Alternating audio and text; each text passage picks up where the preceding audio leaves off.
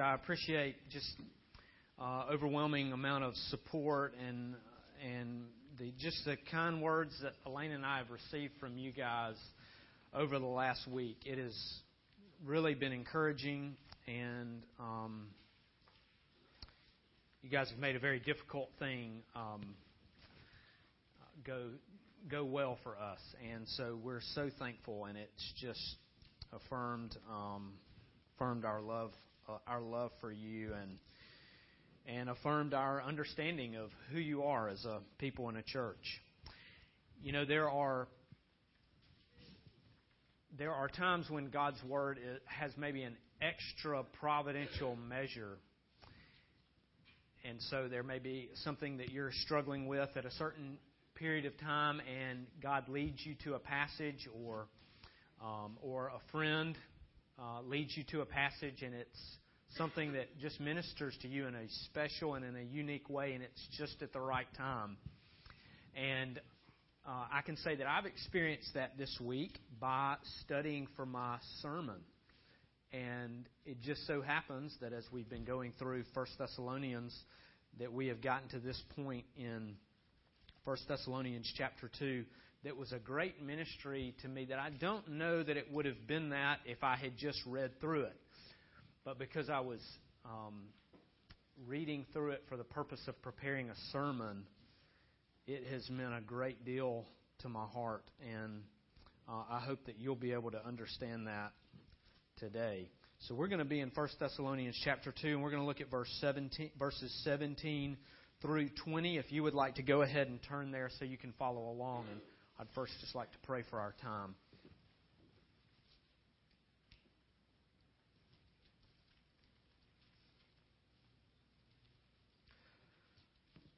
Father, thank you for calling us as your people and for making us your children.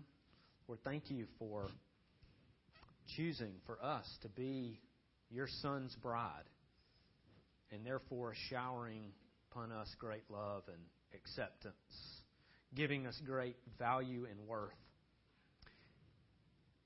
And Father, for working in us, transforming our lives so that we may pre- be presented to your Son as holy and blameless. Father, remind us of these truths as we approach your word and as we approach your heart in the pages of Scripture. Lord, I pray that as we look at the relationship between Paul and the Thessalonians, uh, that we would recognize your care and kindness towards your church. Father, also that we would see your glory in a new and a powerful way. Father, most of all, as is clear, as is a clear goal of the Holy Spirit, I pray that now you would give us eyes for Christ, that we would know Him, that we would understand that we're known by Him, and that our hearts would be so ready to receive His words and His touch. We pray this now in His name. Amen. Before I read, this is where we're going to go, and this is what this sermon is going to be built upon or either built up to. The gospel does a special and unique work of unifying people now and for eternity. The gospel does a special and unifying work of unifying a, a unique work of unifying people now and for eternity. 1 Thessalonians 2:17 But since we were torn away from you, brothers, for a short time in person, not in heart, we endeavored the more eagerly and with great desire to see you face to face, because we wanted to come to you. I, Paul, again and again, but Satan hindered us. For what is our hope or joy or crown of boasting before our Lord Jesus at his coming? Is it not you? For you are our glory and joy. This is the word of the Lord. Now, certainly, we can understand that the gospel does a unifying work for everyone who believes in his name for eternity. In fact, that's probably one of the um, most common themes of Christianity is eternity in heaven with the people of God and with Jesus. Um, but I hope that we will also see that this passage highlights something other than just eternity, or not maybe not other, but more than just eternity in heaven with all of God's people and with God Himself. And, and so I hope that this gives us a glimpse into that today. And the first thing I want us to see as we look at this passage is the reality of unified hearts. The reality of unified hearts. We're also going to see the reunion of the second coming and the glory and joy of your people. I want to just briefly read something from Colossians 2, verse 5, where Paul, speaking to a different group of people, a different church in a different city, he says, For though, and this is when he is in prison when he's speaking to the Colossians, by the way, he says, For though I am absent in body, yet I am with you in spirit, rejoicing to see your good order and the firmness of your faith in Christ. So here is here are two examples of Paul speaking to a group of people through work, through a letter, not being there in person, but letting them know that he's unified with them in other ways. Now, prior to my uh, announcement here, I sought counsel with a number of different people and I had mul- multiple people share with me about about my leaving here and um, some advice on what that should look like. And I had a few people that told me that this needs to be planned carefully to where you are not uh, there longer than just a couple of weeks after you make your announcement, after you announce that you're leaving. And the just the reasoning, philosophy behind that was that as soon as you do, as soon as you make that announcement, all of a sudden there's going to be a disconnect between your people and between your people in your ministry and between relationships and um, or the relationships now compared to the relationships that were there before. But then I had other people tell me something different. And um, this is a quote from my he's my famous mentor, I think, uh, here at our church. Henry Louis Smith told me this. He said, "Stay as long as you can, and then use this time to affirm and solidify your eternal place in their heart and their eternal place in yours." And I liked that one a lot better.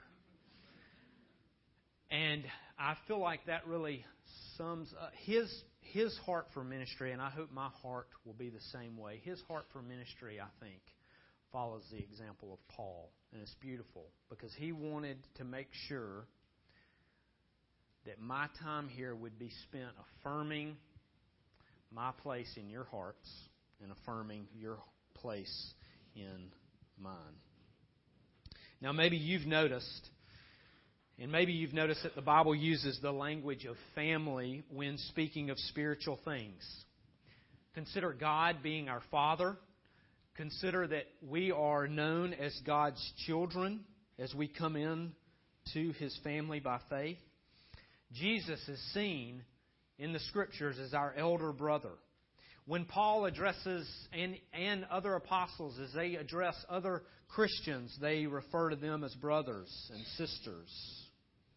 Paul even speaks of being a spiritual father to some of the people that he is referring to or writing to.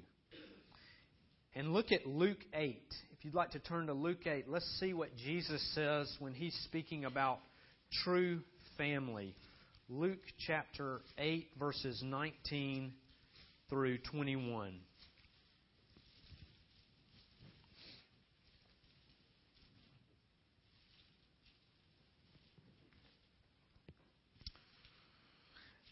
Then his, Jesus' mother and his brothers came to him, but they could not reach him because of the crowd. And he was told, Your mother and your brothers are standing outside, desiring to see you. But he answered them, My mother and my brothers are those who hear the word of God and do it. Now, I don't think Jesus was denying his family, but I think Jesus was making it very clear that those who are within the fold of the faith are considered the family of God and considered His family. And we see this over and over again in Scripture as the Bible presents to us the church or the people of God. It refers to them as a family and a unit. And then, of course, when we see what true conversion is, the Bible refers to it as being born again. And this new birth is describing what it means to be born into God's family, to be at a new place where now we have this new family. I've often thought about my relationships throughout life, from childhood up until today, and I don't think that it is a coincidence that my strongest connections, including you here, my strongest connections are with those that I've experienced God's grace with. And I've come to this conclusion, and I hope to share this with my children, even as they're young, to let them know that if you want a lifelong friendship, then you need to be spiritually involved with someone. That that's what connects you for life. That's what connects you for life because it connects you with God's family. Now, as we see this concept, this points to something that is consistent with Paul as a missionary and as a, a pastor because though he has left the Thessalonians physically, though he has left, though he, we see that he leaves the Ephesians and the Galatians and the Colossians physically, he remains connected to them and his love for them doesn't die. And this is because there's this real spiritual union there. A real spiritual union has taken place between him and the people that he is with. And if I remember rightly, and this is amazing the way that Paul speaks to people in his letters, one, how honest he is in the letters, but also just how, effect, how he portrays affection for these people. And, and I think this is right that he did not stay longer at any church longer than a year and a half as their pastor. And yet there's this intense affection between Paul and his people. And it's something that's stronger than time. And it's something that's stronger than ge- geography that has connected Paul with his people, as we see so clearly in his letters.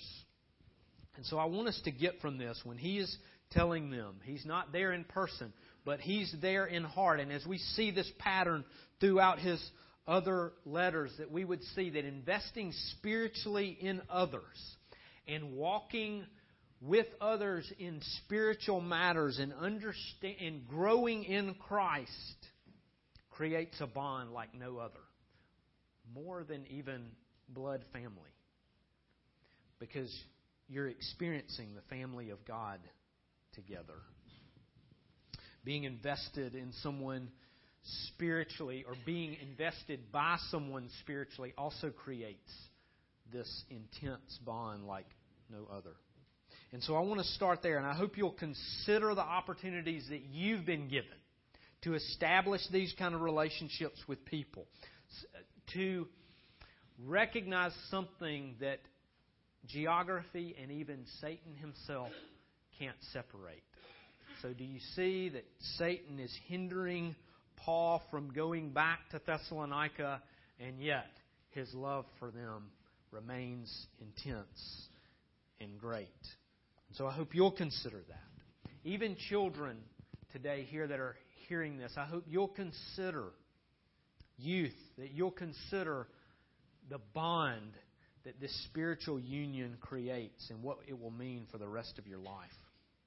I also want us to see as we continue through this passage the reunion of the second coming. And we see this in verse 19 where Paul says, For what is our hope or joy or crown of boasting before our Lord Jesus at his coming? Now, the second coming of Christ, this is a central theme of Paul's theology. It's a central theme of his teaching, and it is something that's already been mentioned in his letter in chapter 1 where Paul is so thankful. And he's expressing this thanks by uh, recognizing that the Thessalonians have turned away from their idols, and in so doing, they're waiting for Jesus to return. This is at the end of chapter 1 where he references that. And so this is a central theme all throughout his writings and all throughout his teachings. Paul wants his hearers to understand the importance of Christ's return. But I also think that we're to see here that Paul's longing was to be reunited in person with the people that he was also united with in spirit, that he had been separated from by geography or even by death. And so he sees the importance of that when looking at the second coming of Christ. He sees the reunion that is to come, and he sees that it's for him and the Thessalonians. I remember being at a wedding a few years ago, and a couple was getting married that I worked with out at um, a camp during my summers in college. And, and both the husband and the wife both worked out there during the time that I was there. And I remember at this wedding, we all came, and people from all over the country that had dispersed all over the country were a part of this wedding. And we had all worked together, and we all reunited at this wedding.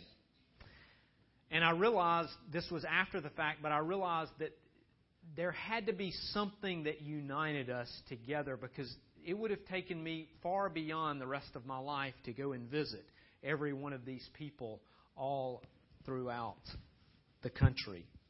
But this wedding brought us together, and it brought us into this reunion, and it was such an exciting time as we recalled memories and as we just caught everybody up on what all is going on.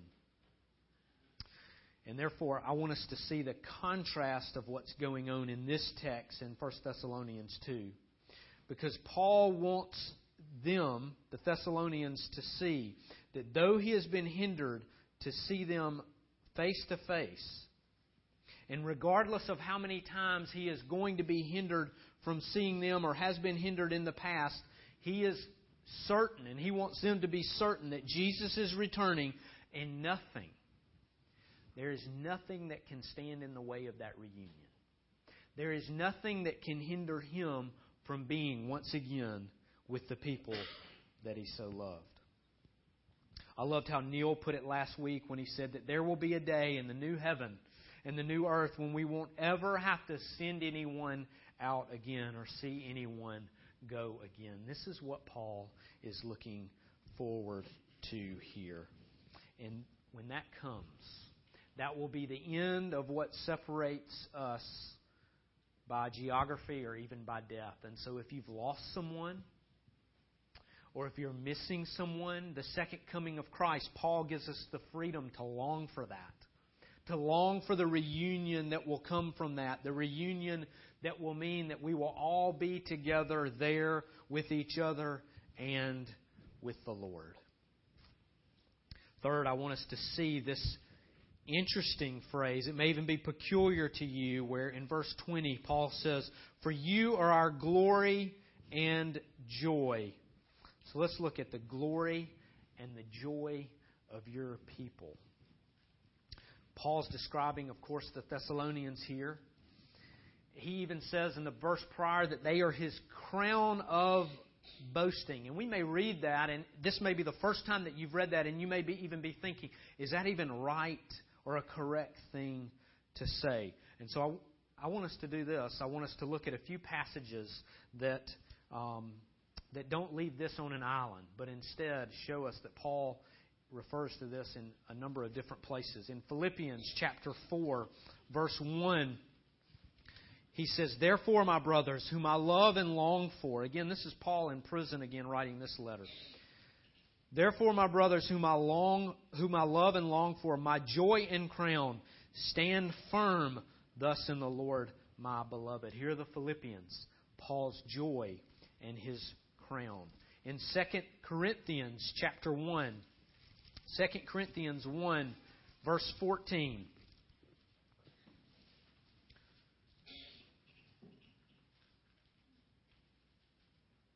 Paul says that on the day of our Lord Jesus, You will boast of us as we will boast of you. So here's boasting going on of the people who are connected to Paul.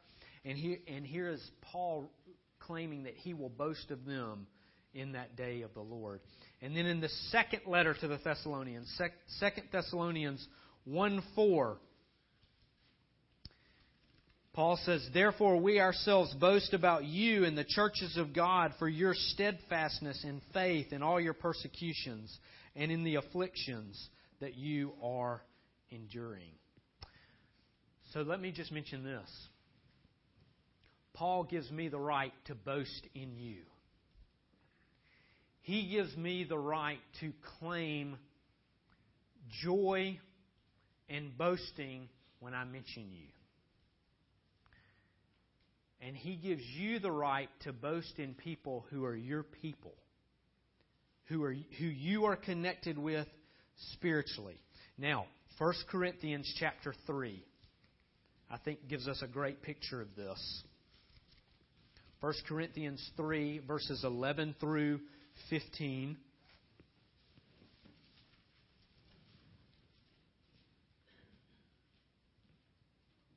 For no one can lay a foundation other than that which is laid, which is Jesus Christ.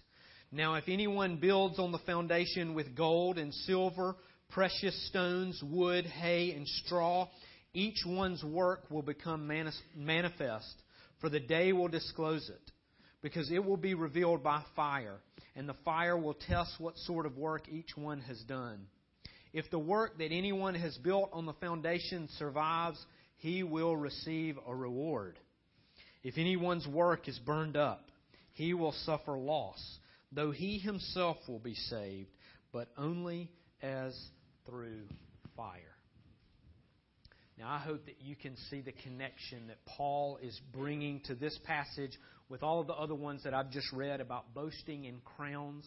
That Paul understands that when he stands before Jesus, the people that are with him, including the Thessalonians and these others from these other churches, will be there with him. They will be a fruit of his ministry, a fruit of his work, and he will be standing before Christ, boasting in them. And this isn't a prideful thing, but this is a gift of the Lord. In other words, this is a way that God is allowing us to share in the glory of Christ as we share in each other's spiritual growth and each other's new birth. We will boast in one another on the day of the Lord and this is in a very positive, in a very biblical sense. We will boast in the people that we've had ministry with, people that we've led to the Lord, people that you've discipled, people that you've helped, people that have led you to the Lord. You will boast in them as well, people that have helped you and counseled you. And so, take this phrase your people. The people that you've poured your life into for the sake of the gospel. Understand that they will be a major part of your day on the day of the Lord. They will be your crown. They will even be your glory. And I think this is to encourage us to have people to boast in on the day of the Lord. Have people that you can call your joy and your crown on the day of the Lord as you stand before Christ. What a beautiful thing that the Bible tells us. That your people will not be burned up in the fire of the day of the Lord, but instead your people will be there with you and you will be rejoicing with them and rejoicing in them. And this only makes sense. This only makes sense that our people, the people that we're connected with, the people that we've been on a spiritual journey with, it only makes sense that these people would be a huge part of that day because that's how God made us. Consider how God originally made mankind. It was not good for man to be alone, but instead to be in a relationship, to be connected to others to need one another and to understand that not only do we need one another now, but we will need one another for all of eternity. This is a beautiful thing, a thing that the gospel does for us in how it unites us to Christ and then to one another. And of course, this should turn our eyes to Jesus, who calls us his bride. Because before the foundation of the world, we were chosen in him. In Revelation Revelation chapter 19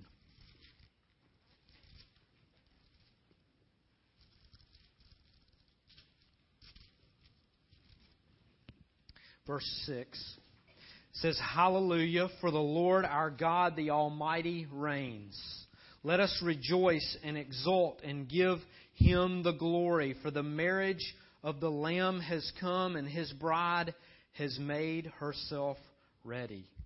It was granted her to clothe herself with fine linen, bright and pure. So, yes, the gospel unifies us to one another both now and forever, forever, but also understand that by his death, Christ has made us worthy. Worthy to be his bride. And what will the bridegroom do on the day of his wedding to his bride? He will boast in his bride. This is what Revelation is telling us that we have been granted because we have been made worthy, we have been granted to clothe ourselves with fine linen, bright and pure. Christ has purified us. We are His joy, His portion. Let us pray.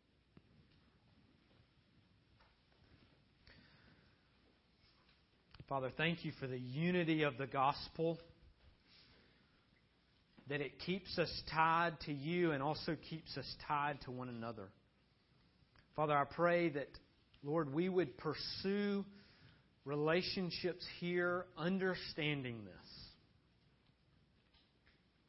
That there will be a day when we will, yes, first and foremost, rejoice in seeing and being embraced by Christ, but also there will be a day when we rejoice in one another, that we will boast in one another, that we will be reunited to one another for all of eternity. We thank you for the gospel that makes this truth known to us. And we pray all this in Christ's name.